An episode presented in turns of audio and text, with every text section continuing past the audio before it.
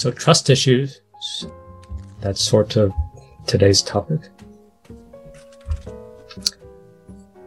Let's open up with um, about that. Is to learn these skills. And you're not going to learn them by studying the nine pizza toppings that narcissists always choose or the five colours of socks that borderlines always choose. This type of content feeds into your paranoia. It feeds into your hypervigilance. That paranoia and hypervigilance will make you intimacy averse. At its worst, it could make you counter dependent to the point where any display of love from another person you will completely reject and you'll push them away. Post narcissistic abuse, you will be paranoid, you will be hypervigilant, and you will see every nar- every normal narcissistic trait in another human being as evidence of a of a potential monster, which is not good. It's not going to help you. It's not going to um, encourage you and permit you to get back into a healthy, safe attachment with another human being.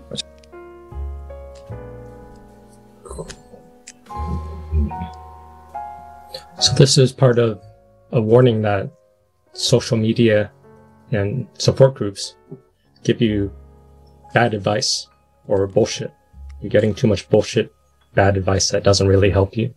It actually raises paranoia, hypervigilance, count, counter dependent, where you're just so scared of anybody. You have no relationships.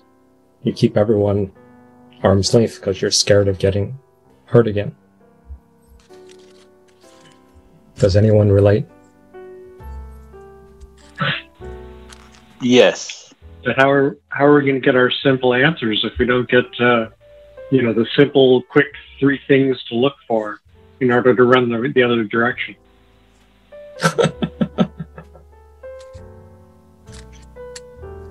it's counterproductive. That's sort of the teaser.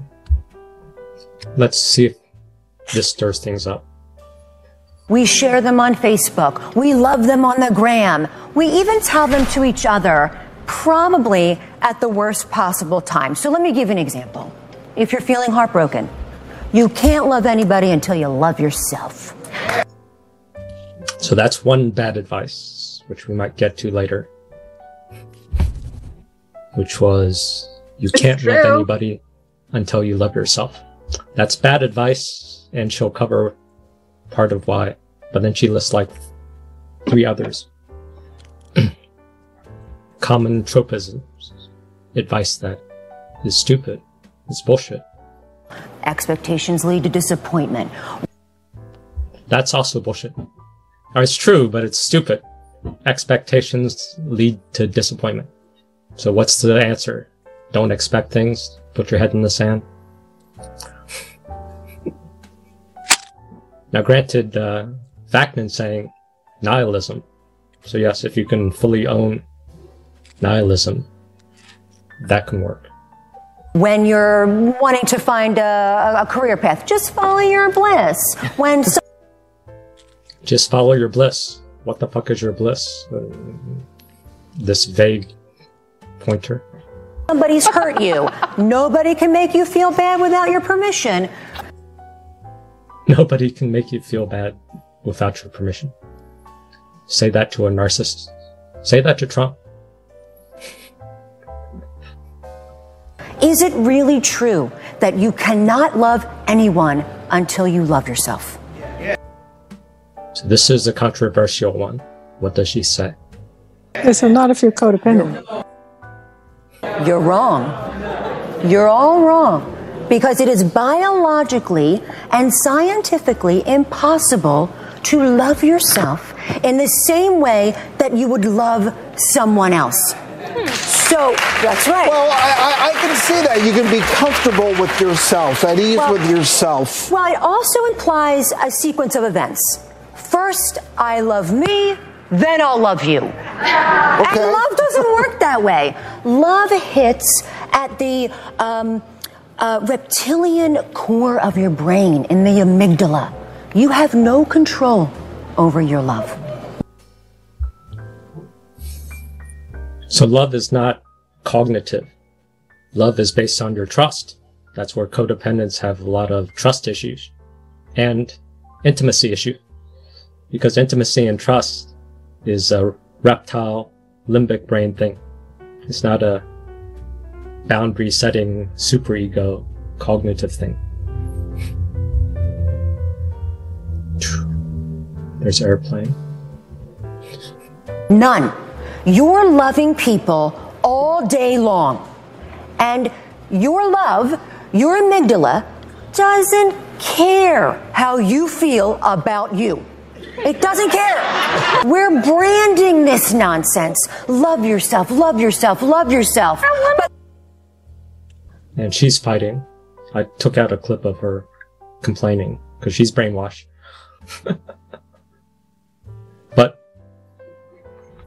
support groups and social media is full of all this self-care, love yourself propaganda.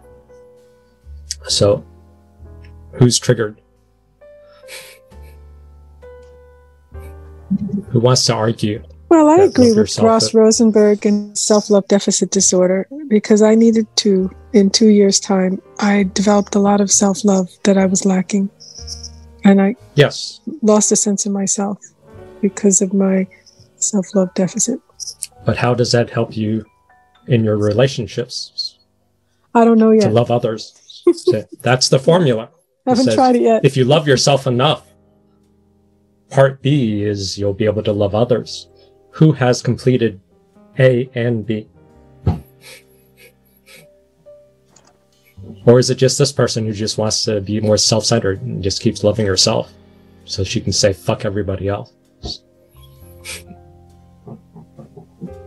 Well, the key is to have a capacity for empathy. And if you have empathy, then you can love yourself and you can love other people. Any other critiques or counter arguments? Too black and white. The Either advice? way.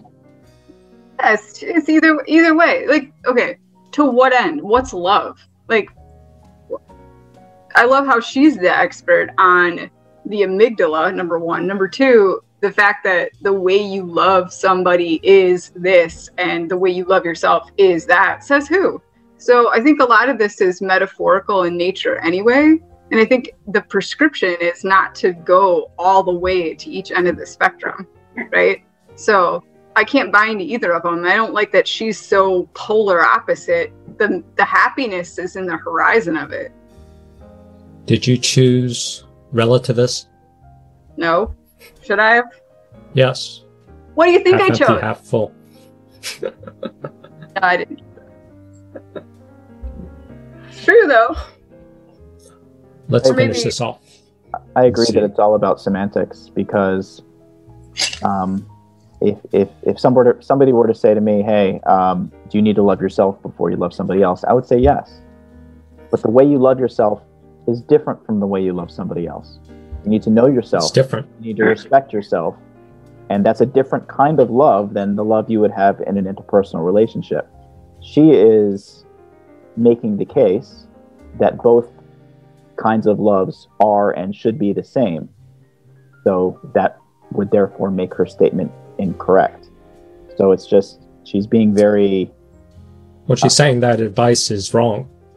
She's saying that you can't, or the advice to say that you can't love okay, but Somebody there's, else there's until you love difference. yourself. There's a difference between saying, "Hey, this phrase is wrong, and you all are idiots for thinking it," and this phrase doesn't work for me. Doesn't make sense to me. The way I interpret it, I don't like it. If you guys interpret it a different way, then go with it. That's not what she's saying. She's making an absolute statement. She's saying Yes. emotionally. She's playing to the expert. audience, and Oops. she's trying to. white. She's trying to. She's a bit preachy. Oh, people are triggered by her, her tone. No. That seems like an issue. She's too certain. the to, okay so to, to to that point though the that's right like the way that you love you show love to yourself. There's a bunch of different ways that people do that, and there, but they're shared items. The way that you show compassion for yourself and forgive your own ups and downs is the same way that you're gonna See, have Crystal has compassion a book for others. of all these how to love yourself. Uh-huh. We're inundated with all these daily cards. these They're advices that make you My so friend sent me this. so self-centered. What you is don't know how to listen to other people. It's a deck of. But aren't we all guilty of that, Dave? Like Of It's a deck we've of all been self-focused. in no, of um, we've all been in narcissistic relationships. of We love self-love. we love the version they presented to us more than we loved ourselves, right? Well, I'd say that if how do you know you know yourself? If you take an inventory journal, I think Kurt went there in the journaling recently, and I've gone there. If you journal and see your history, do you really know yourself? And then let alone how much you know yourself. How who the fuck are you loving when when you're loving yourself? What the fuck is really happening? Swear jar. you're so inundated by this bad advice of loving yourself because it how's that work?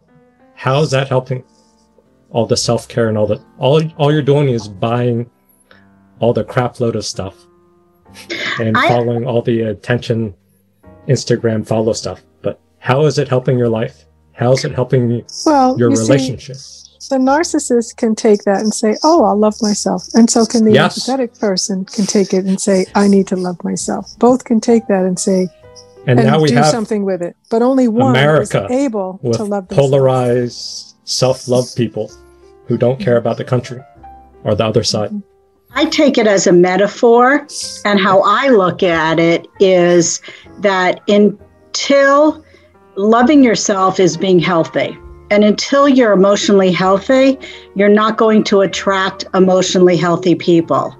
And um, narcissists can sniff you out. It's just um, it's it's unbelievable. So that's what I have come to, and I'm noticing um, I have moved recently, and the people that I'm attracting right now, Mm, um, I'm just interested in in friends, but the the women that are coming into my life um, are very emotionally healthy, and the people that aren't, Have you triggered them yet?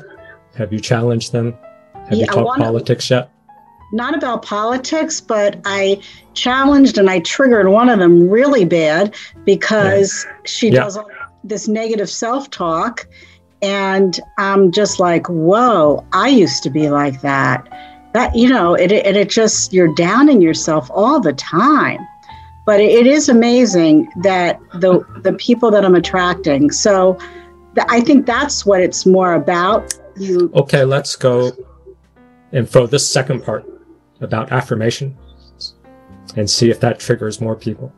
This might be a harder sell than I thought. You're so ingrained with what I think is bad advice, but maybe I'm wrong. So I'll, I'll entertain counters, but let's the second part. Guess what? But guess what? Nobody tells you how. You know why? Because there is Because no they're all giving bad advice. That's right. One of the things you also consider is bad advice is giving yourself affirmations. And I was Now, this might trigger people. Giving yourself affirmations. How can that be bad advice? So I think that sort of feeds into the whole aspect of people Yes. thinking they love themselves. So, for example, like if you were to stand in front of the mirror and say, I am beautiful, and you don't believe yourself to be beautiful, guess what? You are reinforcing what you don't believe. You are reinforcing that you don't believe you are beautiful. So, not only are affirmations unhelpful, they actually can be harmful.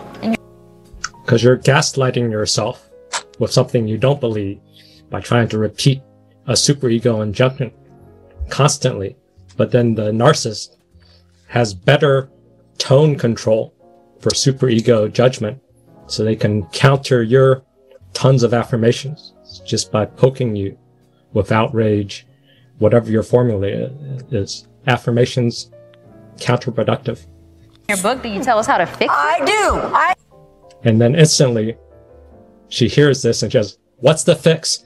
I want to be a slave. Tell me how to order myself around.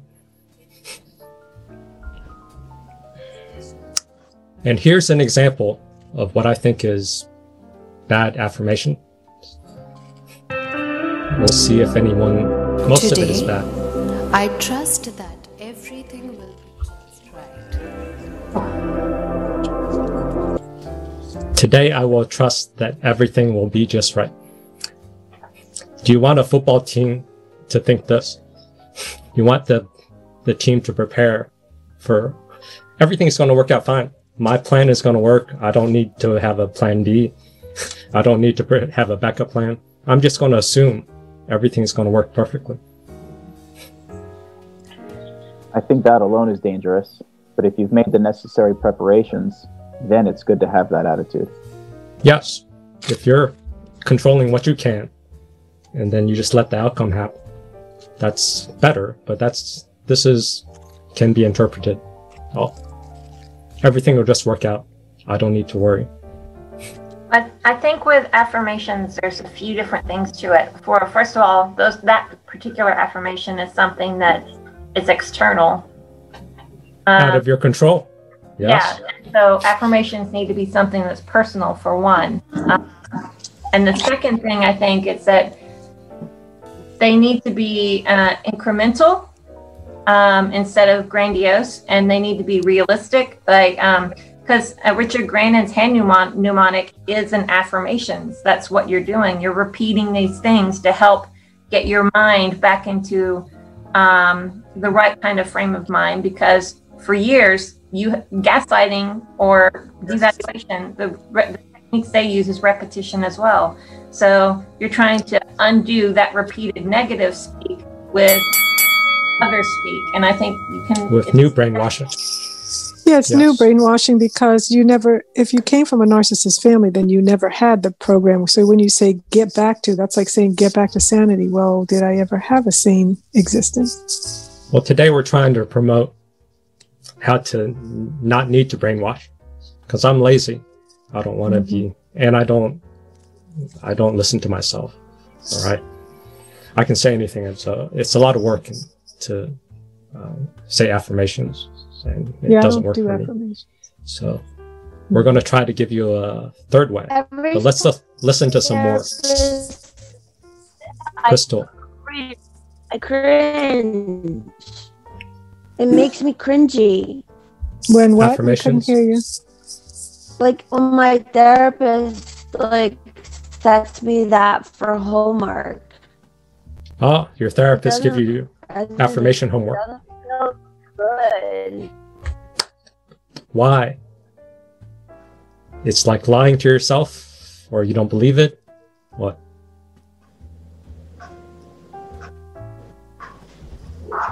I don't know why it feels cringy. Just I don't know because it Have you told your therapist feels that you feel it- cringy? it feels like a lie. Like it feels untrue. Untrue. Yeah, she said it's uncomfortable. That affirmations are uncomfortable for everybody at first. At first. Well, I'm sure if you're a narcissist, So you need to keep doing it, yourself or you're a narcissist.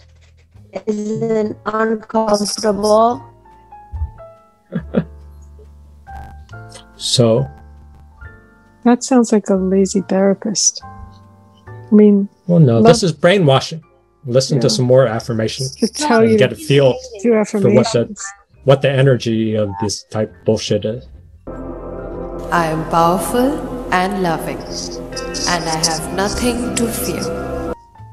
How many people like this? I'm powerful and loving. That's I have bullshit. nothing to fear. That right there is soft. There's Yes. no way that that can work. You I have to trust fear, in the otherwise it's not process going to be of life. This is okay. I like this one. This is okay. This is neutral.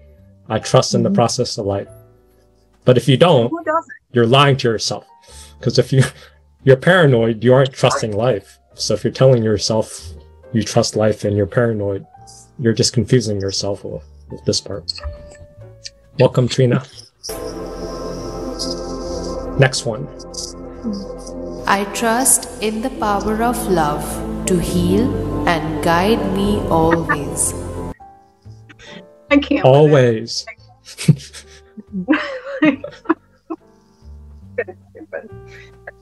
Sorry, it's amazing. Those who affirm, go for it. Go do it. This is bullshit. But Yes. I let go of expectations and trust that everything is happening perfectly. everything is happening perfectly. I will drop all expectation, all responsibility, all effort to own my responsibility and take stuff. I would just drop it, let go of everything, and just trust everything's happening perfectly for me because I just love. I think that the slower and softer she says it, the more truth it has. Yeah, you get the right tone in that uh, babying, mothering thing, and you go into la la land. Personally have to um, like my affirmations that I have because I do them are things that are so ridiculously small that everybody thinks are just basic knowledge that I have to um, basically yeah affirm to myself things like specifically I am my own self. I do not have to fix other people's problems; they can do them themselves. You know, they are adults they can solve their own problems. They're not my responsibility. That's my kind of affirmation. Yes, but is that going to get to your your inner child that feels guilty and will take over your your whole consciousness No. and, and help? No. Does it is it getting that deep into your shadow? Uh, No, I don't think it I don't think it's that it's getting deep, but it's stopping the um like I'm stopping myself in the track from You're you're stopping your inner critic. behavior. Yeah, So it's stopping your neuroticism, but it doesn't get to your inner child. That's my critique. yeah, yeah, yeah. You're fooling yourself because you're sort of making progress because you're stopping the negative effect, but you're not setting a good foundation. You have no It's like yeah. aim to grow. It's like um putting a tourniquet on to stop the bleeding, but I still have to fix the problem. It's Or you have to identify the problem. Sometimes you have to open up the wound Right. to find Yeah. the infection. If you don't find the infection, you just cover up the infection and you die. That that's true, but sometimes you're in situations, or at least I am, where you um, just find yourself falling into this a repeated pattern where you're going further and further down, and sometimes you just have to stop that so that you could take a breath and then work deeper. For me, We're getting there.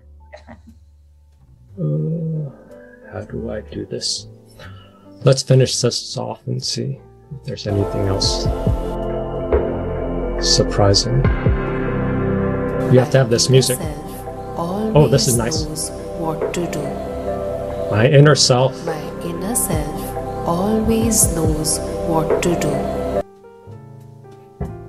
just keep repeating that over and over again and then when you fuck up you can just guilt trip your more yourself more because you say oh my inner self knows but somehow i still suck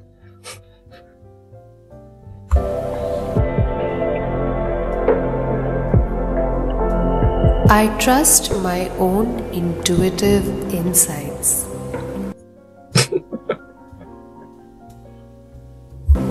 Okay, now that one, that one is what gets affected in all this stuff, right? So I actually agree with that. You do have to trust your intuition, but your intuition also has you have to. to but it's disabled by the narcissist the narcissist so doubt into your head so you don't trust your intuition you're disconnected from your intuition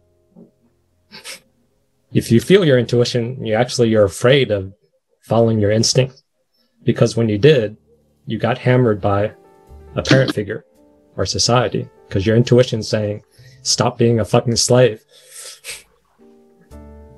Stand up for yourself.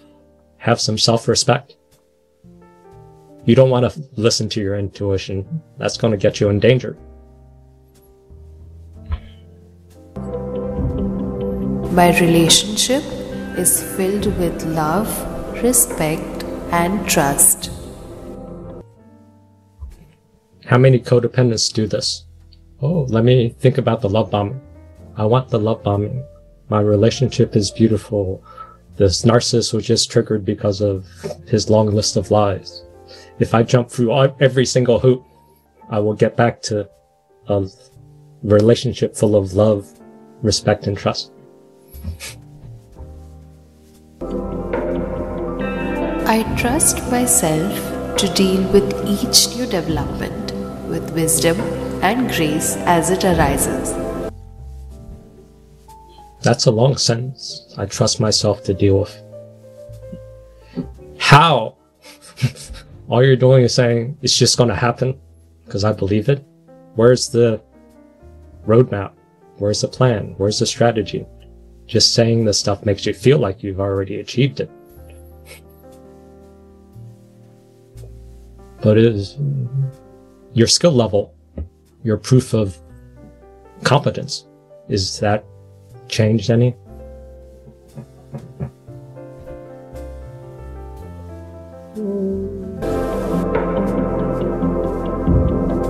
I follow my own true purpose with blessed clarity of mind. Blessed cl- clarity.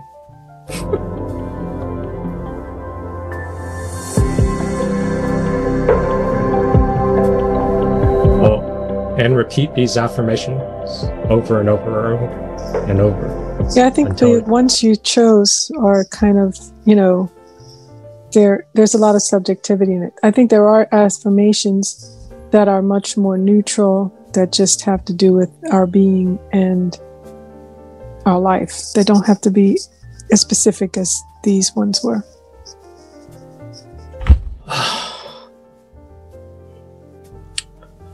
So now we have to go make this, con- or there's a request to make this conversation to make it more lighter or make it PG or G. What age rating is the request? Because this is a heavy topic for traumatized people. If I have to massage the language to five year olds, that will be, that's a big ask. So I will consider the ask.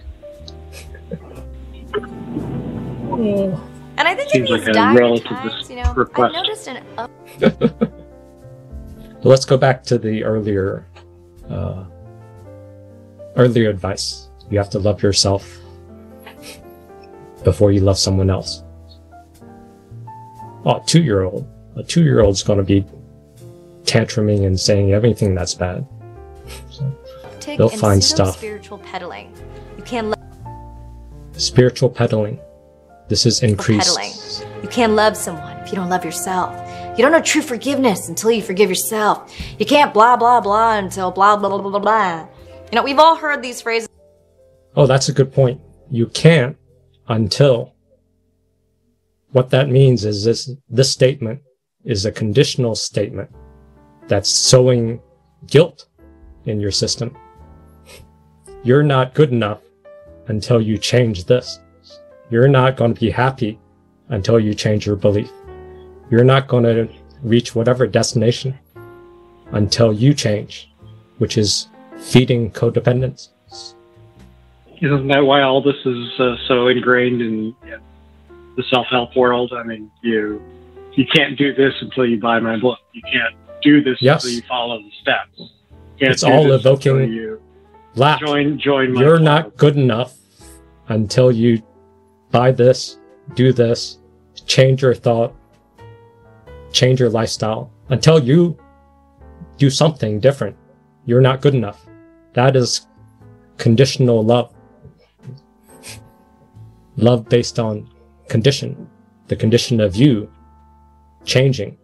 That's the formula. It sounds good because it's Love someone if you don't love yourself. because it's about love, but it's saying you have to change and then maybe you'll get love. You're not good enough. That's the underlying message here. You don't know true forgiveness until you forgive yourself. That's also what this is what the fuck. Oop. Well, I find I find this deep so so interesting, and I, I want to thank you. I always learn something so profound that I didn't understand, and one of the things is, um, yeah, I knew I had trouble making decisions, and then when I got divorced, I had all these decisions to make, and here you are, you don't know how to make decisions, but it's amazing how I just had to like trust a feeling inside me. One decision made me nervous and one made me calm, and that's how I Mhm. did things. And now I'm able to trust my own intuition. I now know and I'm comfortable with making decisions, and the decisions I make are good, but I never connected that I couldn't make decisions before because of the situation. It really is a muscle memory, I think. So you started making decisions where you weren't sure about it. Then you slowly got to see which decisions worked out better or which decisions were, were connected to your intuition. And then you got better. Well, these like are things that a child learns. A child learns this. It's supposed to learn, as yes, the parent, as the parent have allows. brain Yeah. damage. What if you have a parent that doesn't let Yeah, if the parent doesn't allow you to, then you don't get to learn. But if you did learn how to make decisions, because I did, I had to make a lot of decisions. Well, you're making decisions because you're Yeah. parent, parentified. So you're making decisions that are beyond your responsibility. or that too. Yeah. So you can't make decisions for you that you can rescue everyone else, fine. But you don't even know how to take care of yourself. That's why Yeah, the self-love you can- stuff seems to fit. But it's And and, and sometimes If you can get out on your own, if you get out on your own and you live by yourself and you make your decisions for five years, you could still end up with a narcissist. And slowly they start making the decisions for you and you can't make a decision and then they leave you and then you're like, I can't make a decision. But you can learn it again. I'm learning it again. okay. Let's continue this. Yourself. You can't blah blah blah until So you can't blah blah blah blah until this is a, a guilt trigger. It's trying to get you to feel unworthy, but it's masked with uh, soft language that makes it feel like it's uh, compassionate. blah blah blah blah blah blah. You know, we've all heard these phrases before, and I admit I bought them. Can I help you with anything? Um, yes, I, I would like to take uh, one oversimplification of my ability to love, please. Great. That'll just be a couple years of wasted time. Should That's I the price. that You know what? Yes, I'm gonna Wasted splurge. time. This is a gift for me. Hashtag self care. It's already. Self care. Cover. That thing will fall out. Hashtag self care. It's already working. And sure, okay, maybe there's some wisdom in this hackneyed phrase. Would loving yourself deepen intimacy with another? Yeah, absolutely. If we can approach ourselves with self love and acceptance, we're probably more apt to open up to others, be vulnerable, show them all sides of ourselves instead of hiding. This is the theoretical abstract that if you love yourself more, maybe you'll be able to love others. But who's done that? Go test the theory out. Or have you done that? How has your relationships improved? Are you just no contact? You're just spending more time. You're, are you becoming more fragile because you're loving yourself with bullshit affirmation? I can't police my cursing. I'll try. It's 50 cents in the swear, swear jar already. You're killing it. 50 cents. So, away the parts we don't like. But I ultimately hate this phrase because I think it has it backwards. I think loving other people teaches you how to love yourself. The depth of which we can give to others, forgive others, love others. That is a mirror to exactly how capable we are. And I think across the board, it is way harder to give yourself the same graces that we often give to other people. For most of us, that's where the work is. Treating ourselves with the same generosity that we give to the people we love. Because the way we treat ourselves typically is horrifying. This is a good example. Hey, you're doing a great job. Thanks. Oh, this might be bad for the two year old. So, trigger warning. At being a total loser. Like, seriously, you're acing it. Melissa, are you listening to your inner critic again? Yeah. Okay, get away from the mirror, girl. Go. Hey, great job helping your friend. Thanks. Be completely self conscious. Honestly, it's amazing how obnoxious you can be. I don't know if I've ever met anyone more annoying. You.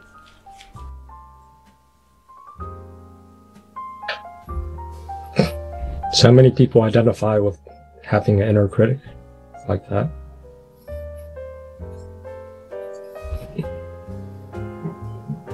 Yeah, so if you just you have it. If your inner critic is trying to protect you from uh, being too actually from sharing your need your needs as a kid.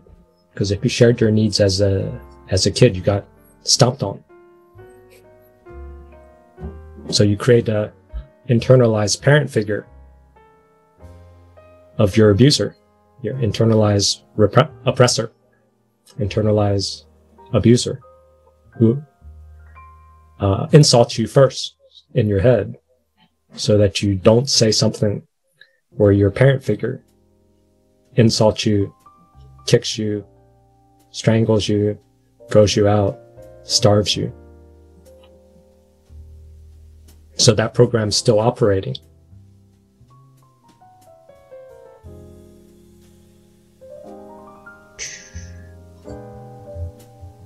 Oh, how do we segue?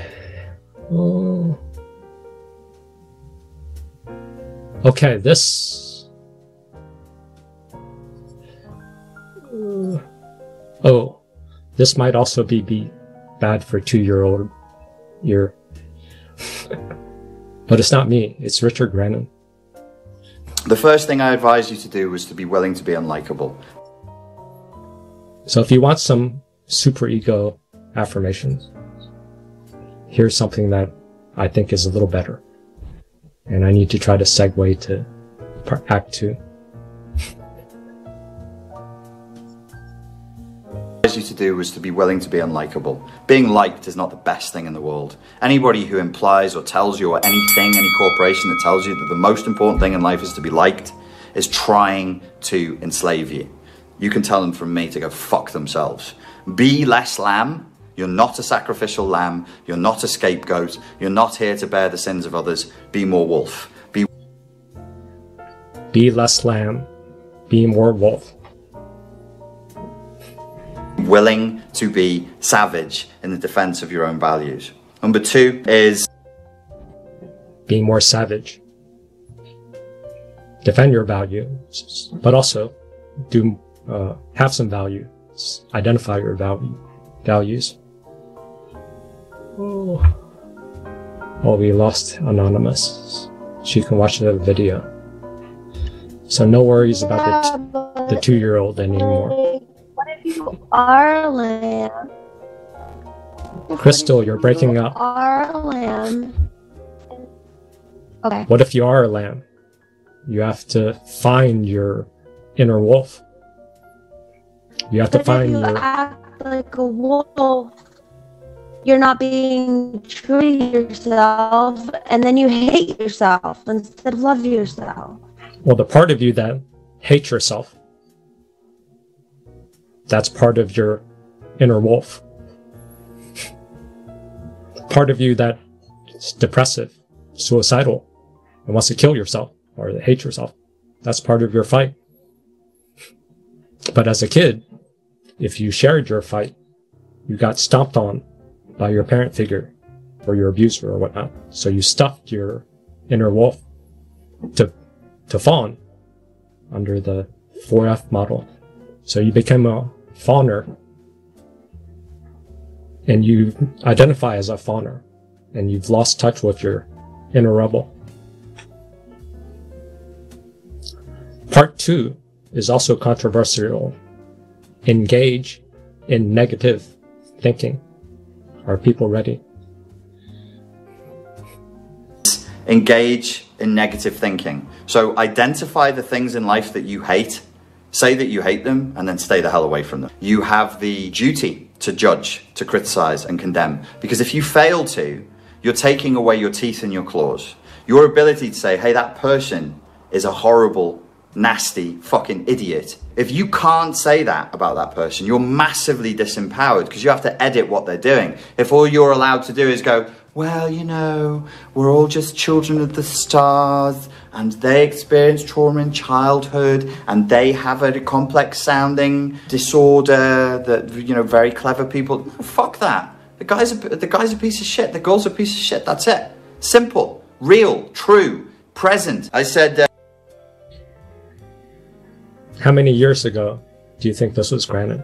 This is a lot different than his recent stuff, right? now he's softened his delivery because he's gotten worn down by YouTube or something. So embrace your negative thinking because that's more real, that's more true, that's more honest. And then when you actually start having positive life, then you can embrace positive thinking. But if your life sucks and you have trauma and you're disappointed, if you don't own it, it feed your inner critic. Uh, it's okay to proceed with half of an idea. If you have half an idea for something, proceed. You have the right. I grant you the right. Go. Grannon grants you the right. If you have half an idea, just get started. Stop being a perfectionist. Cheryl talked about learning how to make decisions and just mess up. Get into motion. You have half an idea. Do something proceed with your half of an idea because everybody else around you has zero idea not less of an idea zero so go ahead and, and work with that half of an idea and remember that vulnerability fragility incompetence is the baseline state of humanity stop trying to be too perfect stop trying to be never vulnerable never human if you disown your humanity. You're going the path of a, a narcissist. Your win, your advantage against the cluster B is your humanity. If you can own your humanity, then they get scared. They get intimidated. So, do hold yourself accountable and do be uh, really brutally honest with yourself? And when you're proceeding with half an idea, make sure that you're embracing a philosophy of competition and of responsibility. So you're accountable for you. And take that extreme ownership policy. Whatever happens in your team, if you're in charge, it's you. Take charge of your life. That's being an adult. this is Grannon with his superego. So he's redirecting his superego or his inner critic into a higher value system. But it's much more uh, honest versus his nuanced stuff now. Doesn't matter if you had nothing to do with it, it's you, it's on you. Whatever, if it's a good philosophical position to adopt and it, it kills the victimhood mentality, if you say, look, if it's happening in my life, if it's within my sphere of influence, it's my responsibility. Responsibility. The ability to respond. My- the ability to respond. That's a muscle. So if you aren't responding under chaos, under uncertainty, under risk, under request of not saying a curse word because there's a two year old that might repeat it to her mom. You're not responding to new unreasonable requests from random people on the internet. You aren't building your ability to respond.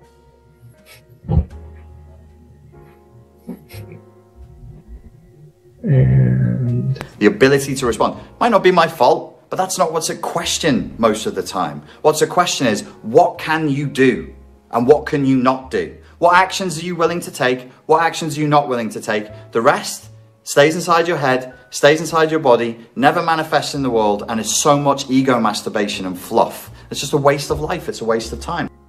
So, what can you do and what can you not do? That's uh, control. How much can you con- control? And that's mostly your be- your behavior. Other people's behavior, much harder to control. But remember the co- control anchor.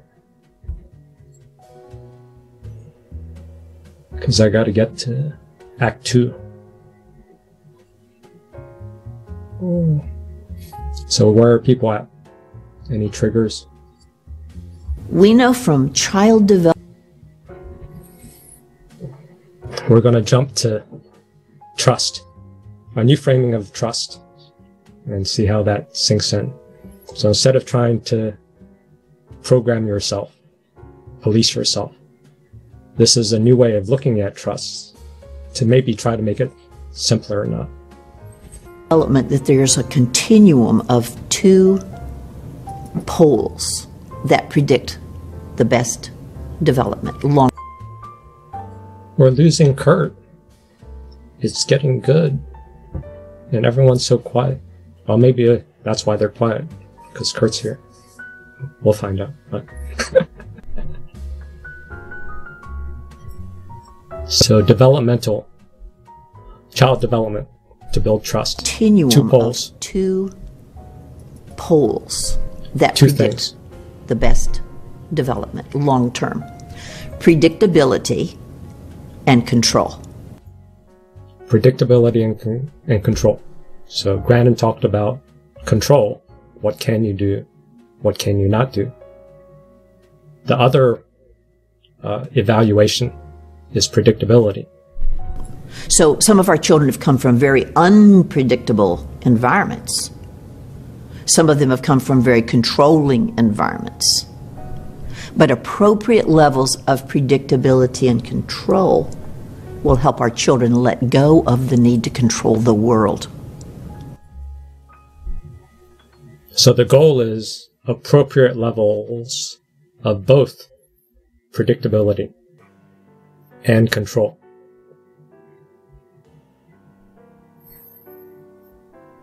So, one of the primary mistakes that parents make about this is thinking, my child is so controlling, I'm going to take away control of everything. And see, they're going to learn to make good choices by making small choices. I remember Making choices back to Cheryl and also Grannon saying, if you have half an idea, get going. So you learn to make choices by small choices, then you build the muscle of making bigger choices. remember one darling little girl we worked with who had to be in control of everything, and she was just a tiny little bitty snippet of a thing. She was like five years old.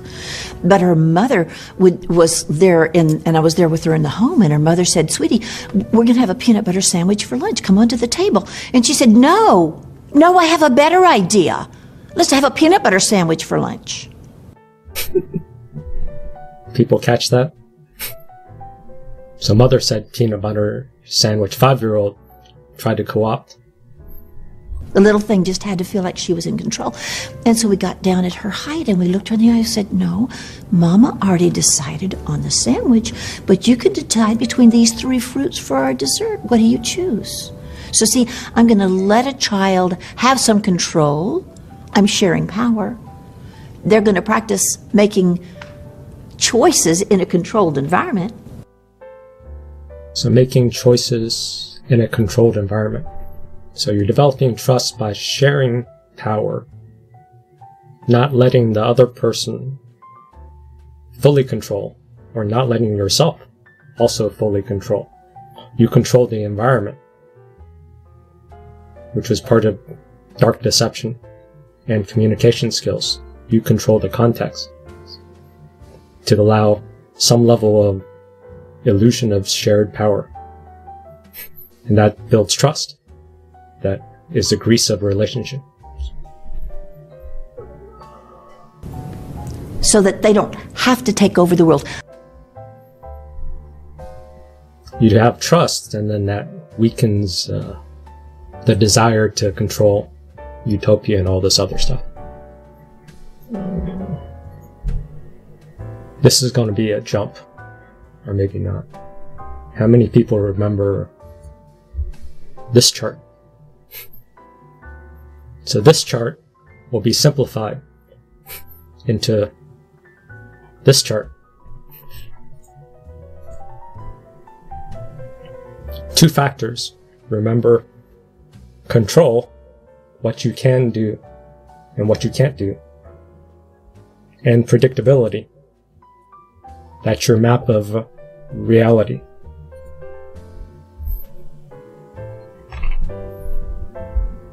So if you have appropriate levels of control, then you feel self efficient, efficacious in a scientific term.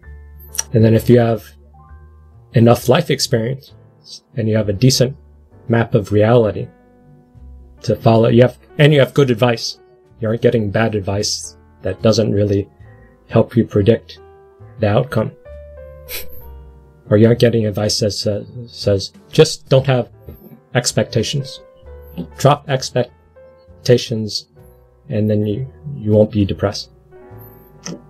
But then you also won't get any outcome. And so you still might be depressed. So the problem isn't expectations. The problem is appropriate predictability. And then you don't judge yourself with, with perfectionism. And that's uh, good enough. Good enough control. Good enough predictability leads to good enough trust. Good enough sharing power.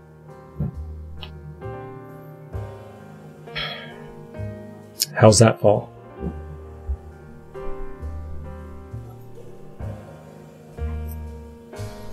Who's lost?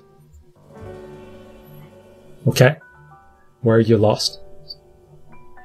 Brenda. Well, um, isn't predictability and expectation the same thing? Yes. Your expectations can be Outcome expectancy is predictability. Yes. so. Um, back to the negative self-talk or whatever. I think that going into a situation and being predictive of its negative,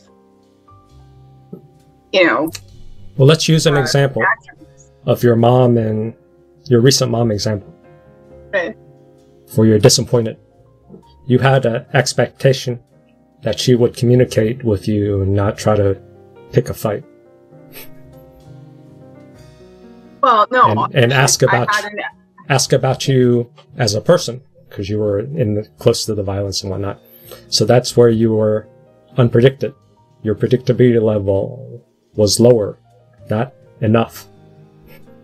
And then your control of how to influence her to get her to be more like old mom, that also wasn't enough. Yeah. Therefore, your trust level is low and you felt disappointed and sad because these two were not enough. Yeah, I mean, yeah. So that makes that makes more sense actually because I thought that just saying like let's back away from the conversation it would end there because in, in the past it has. It's been like Yeah. okay, but it It didn't. worked before. You tried your action, your control. It didn't work. You got disappointed. Your level of trust with your mom got lowered. Yeah. So instead of looking at red flags, oops. Instead of looking at red flags for trust, evaluate control and predictability. That's the reframe. And then the reframe is also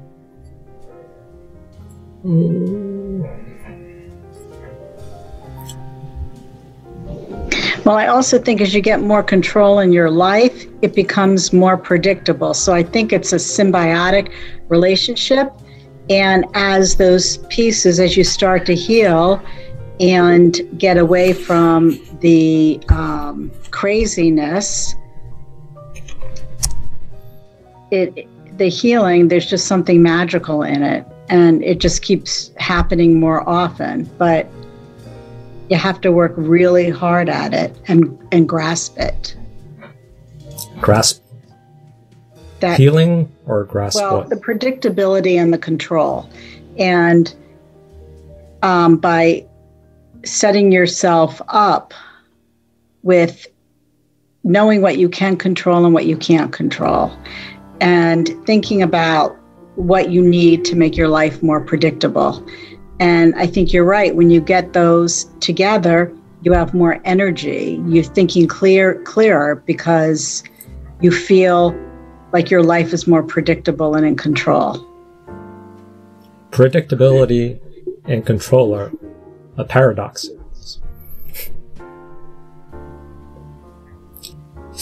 This is a problem of not having enough time to lay the groundwork, but we'll see if I can make try to make it make some sense. So predictability is a need for certainty. Oops.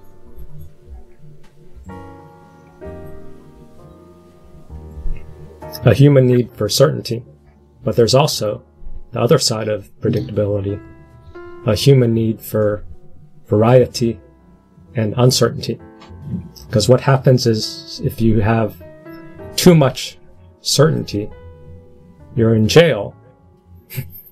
Life is boring.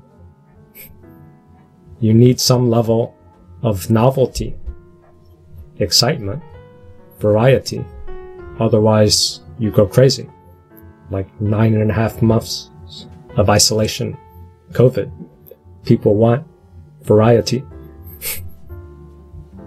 So predictability is always a moving target, but it's a balance between variety and certainty.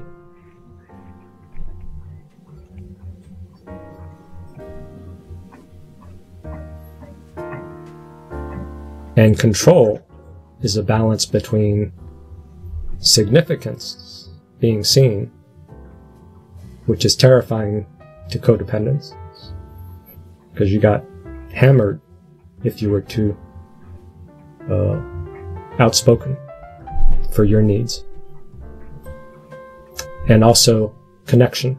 So connection and significance is the balance of, of control having enough space to feel significant, but also having enough contact, connection, so that you're seen, that you're part of something, but not so much that you're enmeshed and you're invisible.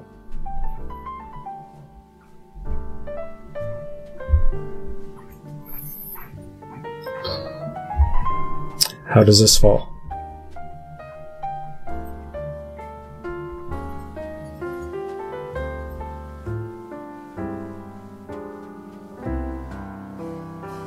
I feel like it's another trap where you're not going to be good enough. Uh, Like that's where spend all the time kind of trying to be like, okay, do I have this balance going on? it's just good enough. If you're trying to control the balance, then you don't have enough predictability. Or you're imbalanced. If you're trying to control too much, you're clinging to the outcome. Then you haven't you haven't done your you're lost in uh, this chart. You're lost here.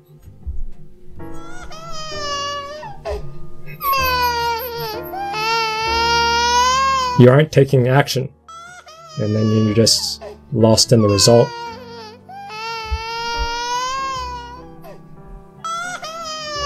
How do I stop that? Triggering. Stop. It's triggering. It is. Remember the first time you? I can't handle it. It triggered you. I don't like baby crying. What's part three? Okay, part three has some more easier stuff. Let's see if we can do something here. Oh. So what's the big uh, what's the stumbling block? Controller predictability. Trust. Sharing power. Fear. Fear of Failure. fear of failure.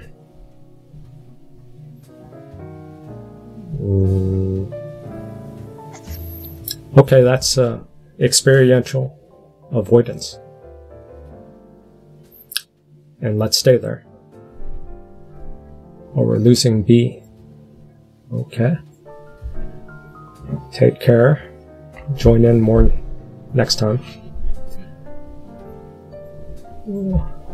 So fear of failure. And also fear of success.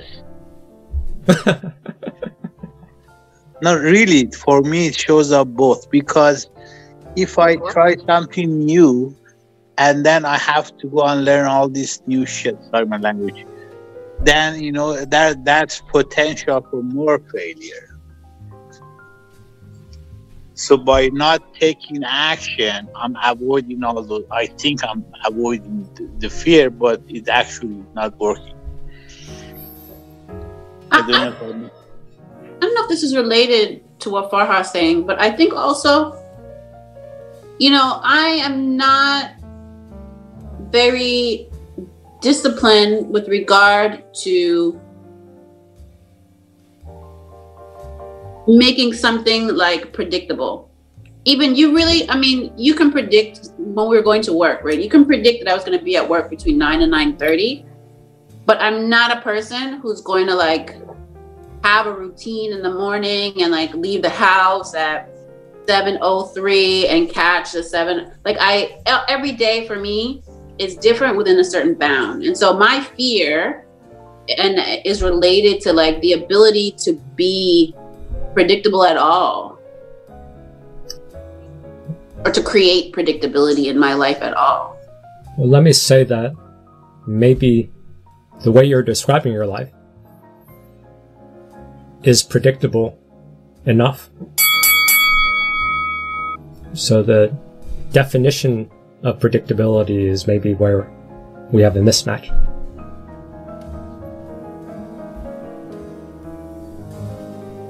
So the argument is just good enough predictability. And what good enough predictability is you need to have enough of a map of the world, map of social reality, how to get from point A to point B, so that you're aware. And to be aware is you can look at your target. You can orient yourself. So if you want to get to work, can you orient yourself on where you are in your map? Like your GPS signal. Can you get signals to ma- link your map to where you are so you can get, you can use your map and get from point A to point B? Is your work that good enough predictability?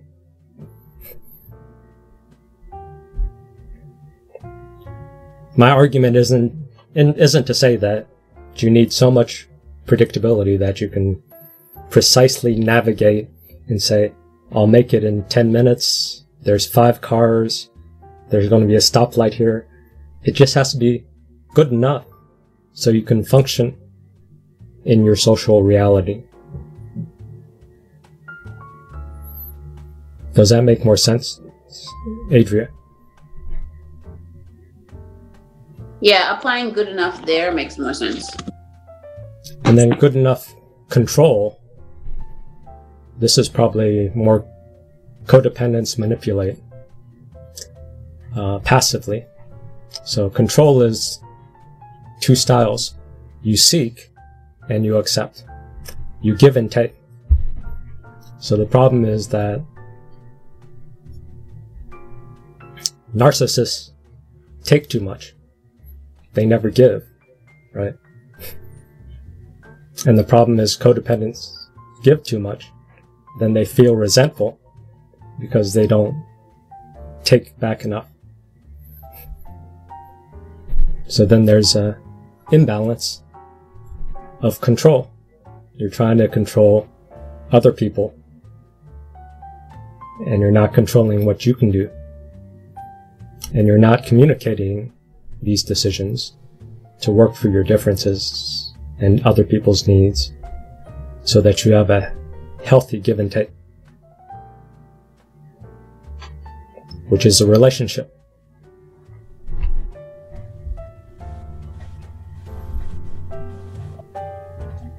So who has some Trixie? Uh, Yeah. So, um, what if your issue with um, predictability and all of it actually is that your trust is a is because you don't you you don't trust the information coming in or processing because you've been gaslighted so many times and all this so you literally can't have, struggle with trusting because you can't predict anything because everything is wrong like it doesn't make sense Unclear. yeah Everything's covered up. You can't see things for real. Or it's cognitive dissonance. The map of people are modeling behavior and they're saying something opposite. What you're seeing and what you hear mismatch. Yes. And that's repeated so often that you just kind of blanketly use it through like it hits you in every aspect of your life where you feel like you can't trust your perception of what's happening around you You can't trust your perceptions. So then you, your predictability is too low. So then you cling onto control to try to counterbalance it. But what you need is more predictability. You need to update your map or moral philosophy. okay thank you Ooh. And the third part started getting there. Uh, but how do we finish this? So the solution is to get uh, better friends, healthy associate, and uh, some level of leadership.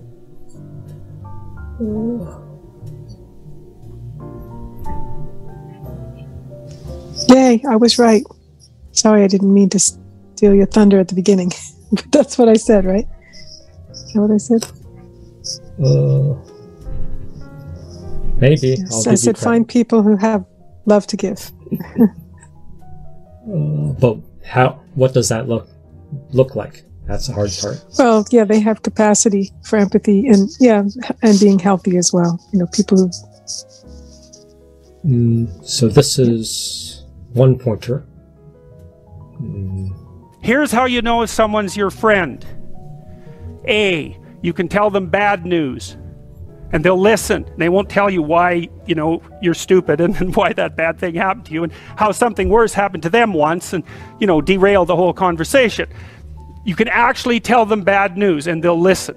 So that's a good thing. And then this is a weirder thing. You can tell them good news and they'll help you celebrate. And that's a really good way of deciding who you should have around you. Because if you have someone around you, you know, something good happens to you and you're kind of afraid to even admit it because, you know, God, something good happened to you. It's like, that, you let that be known and it'll certainly be taken away. So, you know, you, you come out and you sort of tell someone half heartedly that something good happened to you and they, they give you a whack and then talk about, you know, so the great thing that happened to them three years ago. Or worse, the great thing that happened to someone that they knew three years ago. You know, it's like, Go away from that person. They're not helpful to you, and they're not helpful to themselves either. You got to surround yourself with people who want the best for the best part of you. That's tricky. I would say. I would think. You want people that want the best for the best part of you. What? So this is. I, I think I brought this up before, so I'm not going to harp on it. But he mentioned those two things, right? But shouldn't a friend also be able to do that back to you? Or maybe, or does that mean you are a bad friend and they're a good friend? Meaning they should be able to tell you bad stuff Mhm. or feel that they can. Yes, it should be two ways. So there should be enough trust where they're gonna be able to hear your bad news and and your good news and vice versa. And the goal, the idea, the accountability is that you and your friend keep each other in check where the goal is the best for the best of you and the best for the best of them. So if they don't, does that mean that like you you suck? Or does it mean you're not friends? Or I don't think it just means you're you're not going to get what you what could help develop you in that relationship. That's a It's give. not a- that's not a give and yeah. take relationship. It's, not a one where you're giving. developing relationship. It's just a uh, pastime, but it's not going to be conducive to growth. Yeah, at some point, you're going to feel it's wasting your time. At some point, I suppose. There's a saying that if you die and you can count the number of friends in one hand, or two hands, but one hand, then you've lived a full life. It's also like, you know, I was thinking about that dynamic of not allowing one not allowing oneself to be cared for. And uh, that's also like depriving the other person of the ability to be able to care for someone right? Um which my narcs my mother also does right? I i have no needs or weaknesses either. So you don't get the opportunity to like return the favor now that i'm old. That um you know i like i have all the power still. So maybe i have friendships that are like that right? So i have some friends who will listen to my bad stuff and will help but they will not um like do the same in reverse i have others who will you know we have a back and forth so is that the not growth or is that maybe just a like a willfulness of like i'm not gonna give this If you're not it could be Uh. it could be anarchy if you're not having give and take, Yeah, I question. then you're not developing deeper trust. Yeah, and there might be something Or impeding yeah. them. Trust issues somewhere, you or them. Because the relationship is about give and take. Yeah, are they intimacy avoidant? Or yeah, well, it's about them supporting you in your in your trauma, right? That's what the part you're not getting from them. No, the next level is more precise at the next video. Okay, Let's see. Oh. Oh, this is tough. When you're feeling all worked up and upset at someone, it feels good to have a friend you can call who you know will always be on your side. Example, you just had a fight with your lover, and your friend says, Yeah, he's a total dick. F that guy. While that feels good and it's what you want, it might not be what you need. Because while you're So this is the difference between feeling good and what you need. Do you want a friend that wants the best for the best of you? Or do you want a friend that just is going to make you feel good? friend may agree with you and think you're right all the time, you're not right all the time. Nobody is. And this is why I bring up the distinction between being a cheerleader versus being objective. This is why it's so vital that the people you go to when you're in distress don't become your personal pep squad of fury. You want to talk to someone who knows how you process information and can recognize when you've stopped processing and are just going cuckoo crazy. So, Look for people who will provide you with empathic objectivity, and of course, you'll want to return the favor. When someone supports you with empathic objectivity, they acknowledge and validate your feelings, but they also help you see more than just your side. They enable you to see the entire situation you're dealing with. This is part of what makes the meaningful connections in your life so priceless. So, treasure the friend who can provide you with emotional objectivity, not just be the cheerleader. Yeah. How's I, this fall? No, I agree with that completely. So I have the privilege of having five sisters in my life. Um, there are nine of us. And I mean, I have learned now, finally in my 40s, which sister is which, right? I, so I have one sister that does that well, empathic, but I have another sister who I, I realize now I purposefully call it doesn't matter what I told her a guy has done or my ex girl, you want me to run him over my, my car? It doesn't matter. Like, even before I go all the way into the storage, oh, you know, I just bought a truck and you know, trucks are like it's she's ready to slash or cut a tire or she doesn't. And I realize now that when I do want that, I when I want to just hear someone just be angry with me, she's the sister to call. And if I need something a bit more objective, try two other sisters who are a bit more. I think it's really important. I, I mean, I know not everyone has maybe a, a good plethora of people to choose from, but I feel fortunate in that way that I've learned to identify because early on I did. She was the go-to sister because just like the video said, she was ready to cut or slash anybody's tires for me. To join in the rage, but that's just catching up with the excitement. When things matter, uh, to say, yeah, things matter objectively, then not reliable. But that's good to have different sources.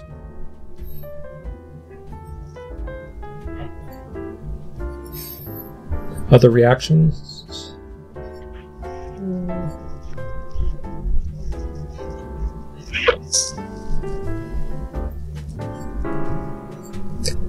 So ultimately, it's leadership, which is not common in today's society because everyone's so self centered or listening to narcissists. So Vaknin describes the ideal of leadership. Leader, a good leader is like a good spouse or intimate partner. It's wrong to merge. It's wrong to become one. It's wrong to fuse. That's not leadership. That's psychosis. That is hmm. typical in cults, especially personality cults. Hmm. A good leader is not about becoming one with you, representing you. Is not your long arm. A good leader is about motivating you to be you. Okay. And if if this you is different to the leader, is not like the leader, opposes the leader, you know, it's okay. Because that's what a good leader and a good parent does. So that's wanting the best for the best of you, even if the best of you is different from the leader, from the parent, from the friend. That's enough separation to allow you to have your story, your potential, your gift, even if it threatens the leader, the friend, the parent. I keep saying that the, the main role of a good mother is to push away her children, to Yeah. push them away, to That allow them to separate. but yeah. And the same with a good leader. The, the main role of the good leader is to generate self autonomy, self reliance, self sufficiency, uh, self efficacy, agency, empowerment. He, a good leader, doesn't seek, doesn't want people to be weak and dependent on him. That's not a good leader. A good Yeah. leader wants to be wants people to be so strong that one day they will get rid of him, oh. depose him. That's difficult, it's exceedingly difficult. In the entire history of the human race, I can count on, on two hands, maybe, leaders who were like that.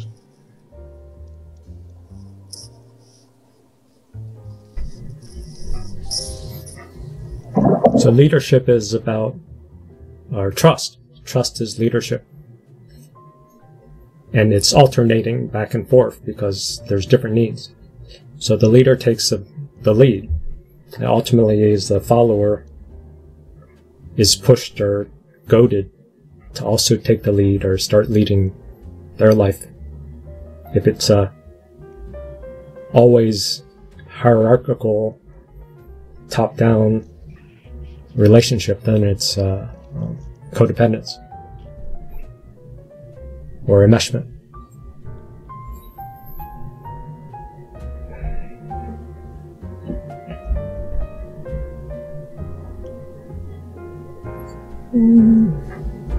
Seven minutes. I think objective friends are hard to come by. Hmm. Is it to come by or something you have to invest in? I feel that I'm often that way with friends, but I it doesn't get reciprocated. You know, I'll get sympathy. Are they too much of cheerleaders? Is that what it is, or they're not helpful at all? I'm trying to assess the same thing in terms of like, Well, right.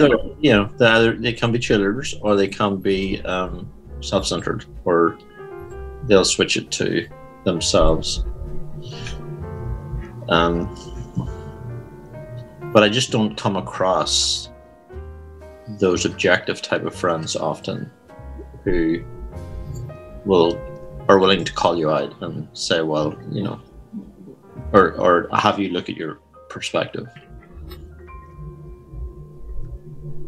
That'll challenge, you know, challenge you. I'd agree that uh, Western society doesn't have that much. But uh, it's almost you have to share some struggle. You have to prove yourself, or the other person has to prove yourself to you. And then that, with that bond of shared struggle, then you can be real. Otherwise, people are hiding behind a mask. Or it's a good weather friendship. That's where Trina was saying the sisters. The sisters grew up and there's blood, there's investment, shared suffering. So that bond is a bit deeper than just a, a social friendship, which uh, can be very transient. What about uh, your childhood stuff? Didn't you recently reconnect with some of them from Ireland? Yeah. Well, you know, those are relationships I had in the first what, 25 years of my life. Mhm. But it's it's funny to maybe not having seen people for a couple of years, we just fall back into the you know, where we left off really. All the old patterns. Yeah. Well, yeah, to some extent. But when the when the duration is brief, it's you don't want to risk that time in trying to assert some change that you're maybe, maybe you're seeing things differently. But it's slightly different because we do meet over Zoom now over the past year, so you know that's given an opportunity for that. But it's interesting to see dynamics, sort of uh, more unhealthy dynamics that I might not have noticed before.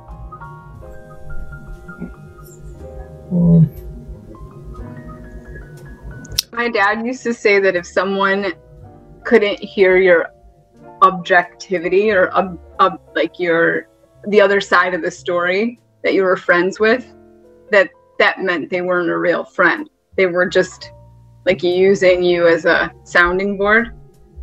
And I think there's some truth to that, but I feel like again there's like a there's a pendulum swing to this where if you go too far in the other direction, for instance, if you're always contrary, right? Then then um you wouldn't want to answer the door. Uh, you wouldn't want to um, engage either, right? It's it's the same thing for like management. If I'm always contrary to my employees when they come with me with with a problem um, or whatever, then they're not going to feel comforted. So it's I think it's a balance, but as a codependent person, that's extremely difficult. You always want to like give edification to the person's space. So I get it. Well, I, I think it's like um, Who's at the door? A two-step process. It's like at you know, like at first you validate the person's feelings so they feel understood, and then afterward you give them like the your objective opinion. And I don't know if there some people may not be willing to listen to your objective opinion unless they first feel understood and that your feelings matter.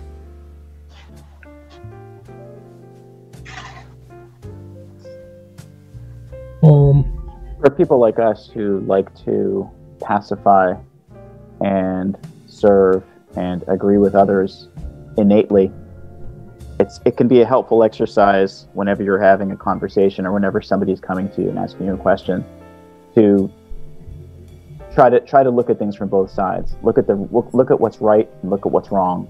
Look at what's good and look at what's bad and just have that conversation like I agree with your saying. I think you're doing really good at this, but have you considered this other stuff?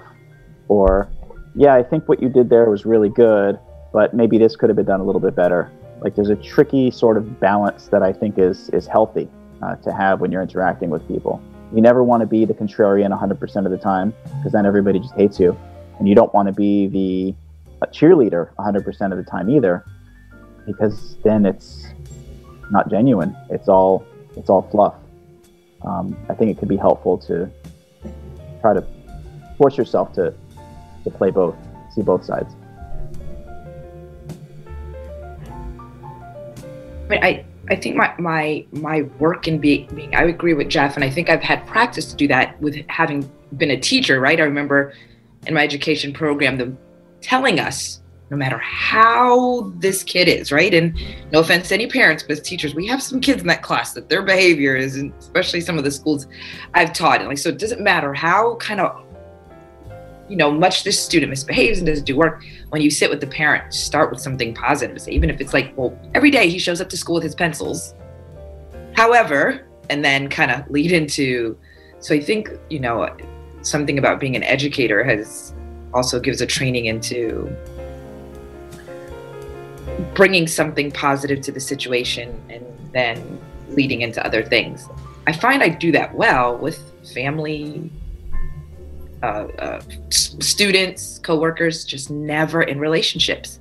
I can't just look at someone and say, give it, do exactly what I just, I just, it doesn't seem to come out of me. It's like I literally, I get lost for words and I'm rambling like I'm a three year old. Um, maybe you are a three year old. Maybe the uh, intimacy and the trigger is all that stuff. Um, or that's the awareness practice. So that's where I would argue that uh, loving yourself first and becoming healthy and getting all that done first, and then you go into relationships. That formula doesn't work. Because you need to go into relationships to trigger the stuff in your shadow and your inner child. So it's an awareness. If you're isolated and you're in your silo, listening to uh, like minds, you are going to get your inner children and your shadow triggered. Yeah, the trigger is the opportunity to prove your self love. Just like we prove our love for others, we prove our love to ourselves. Well, it's starting a relationship with those inner parts. Mm-hmm. Let's see if this can wrap it up or not. I'm not sure. My dating history is a hot mess inside of a dumpster fire, inside a train wreck, swirled up in a tornado. All of the lessons that I needed to learn over the years have showed up in the form of my lovers. Like, oh yeah, I dated my family dynamic, my fear of commitment, my bad boundaries, my fear of commitment, my low sense of self worth, my fear of commitment, my fear of commitment, my fear of commitment. Which, all things considered, is, is a little ironic. I never saw myself as someone who was like actually afraid of commitment. You know, I've always deeply yearned to be a wife and a mother. But I have finally accepted on a conscious level that subconsciously I have sought out people who are also afraid of commitment, ensuring that our relationship will never go anywhere, but that I can feel superior, like I'm trying to find what I want. And there's one event I remember in particular that's solidified this belief. I was maybe seven or eight, and my mom had recently shaved Now this is key, but we don't have time to get get into this. But the mother, who's enabling, who's smothering, right here, that causes just as much damage, if not more damage, than the abuser. The this is more of the covert abuse from the mother using the the child as a emotional sponge. This belief. I was maybe seven or eight, and my mom had recently shaved her head when she was drunk. It was very Britney Spears. She looked very fierce bald. And she was crying on the stairs because she was raising three children alone while my dad was overseas fighting a war or whatever, which I'm sure we can agree is the easier of the two situations. And she said to me. Don't have children. Have a career. Don't make the mistake I made. Be ambitious. And you know, when I was a kid, hearing these words from my distraught mom, You are such a loser, Mom. I laughed in her face and then ran outside to play basketball because kids are assholes. You know, for a lot of us, relate. So at the time, she didn't really think it was uh, a big deal, but now she has commitment issues. She's a workaholic. She's following the rule the mom gave her, even though she remembers she laughed at laughed at it at the at the time. relationships are the Simple. way that we grow and Iman, Does, does she imply that going raising kids is harder than going to war? Or did I mishear that? oh, the mother. I forgot. The mother was raising kids, and the husband was overseas in war or something. Yeah, but she was like, that's the the worst. That, Than Jeff. she was like, it was the worst of the. We can agree that him being in the war was the, the, the like the crappier the situation or the harder situation. I, I had the same reaction. Like, says who? War was the easier situation, but she was joking. No, no, no. Um, she meant she she meant that the he had the e- or she, the mom had the e- he said the harder situation was the the dad that was gone, and I'm not certain. No, I heard she was. I heard her being sarcastic and being like the mother being at home alone with three children while he was at war was the hardest situation, like as a joke. She's Yeah. like a comedic. I heard that, but I didn't take it as a joke, so I didn't know. I didn't, take it as sarcasm. Well, she said it as a joke, but I would think that the mother getting lost and being um, abandoned and alone was having competitive love. I didn't take it as a joke, so apparently my my humor radar's off. I've noticed that people don't get like sarcasm anymore, but yeah. But I'm it's totally an edgy. sarcastic, It's it's not a pure pit joke. It's a joke to make Okay. light of the pain. I'm um one of the most sarcastic people you'll ever meet, but um that didn't come across as sarcasm to me. So maybe she needs to work on her humor. Yeah, it didn't come Was off she as giving her sarcasm to mother's me either. perspective? Was she giving her mother's perspective? Was she trying to say her mother was losing it and came back like her mother suffered more You because she was Right. ended up so messed up and dad came out better? I like didn't this know is that her subjective this opinion. would trigger so much stuff. I would have Well- started with this But a video mom's job's because obviously harder. What, because this mom I agree with you, but Like I- I putting think- I DVDs into a DVD player. I mean, that's so much more difficult than fighting a war. this uh, mom crying and using the daughter as a, as a therapy therapist, little therapist. That is so common. What did That you is what a- did you just say? Put the dinner in the TV in the the TV dinner and the what did you say? See? This mother who uses emotional hunger Mm. and dumps her anxiety onto the daughter. This smothering type of love leaves lingering wounds for decades and rest of your life.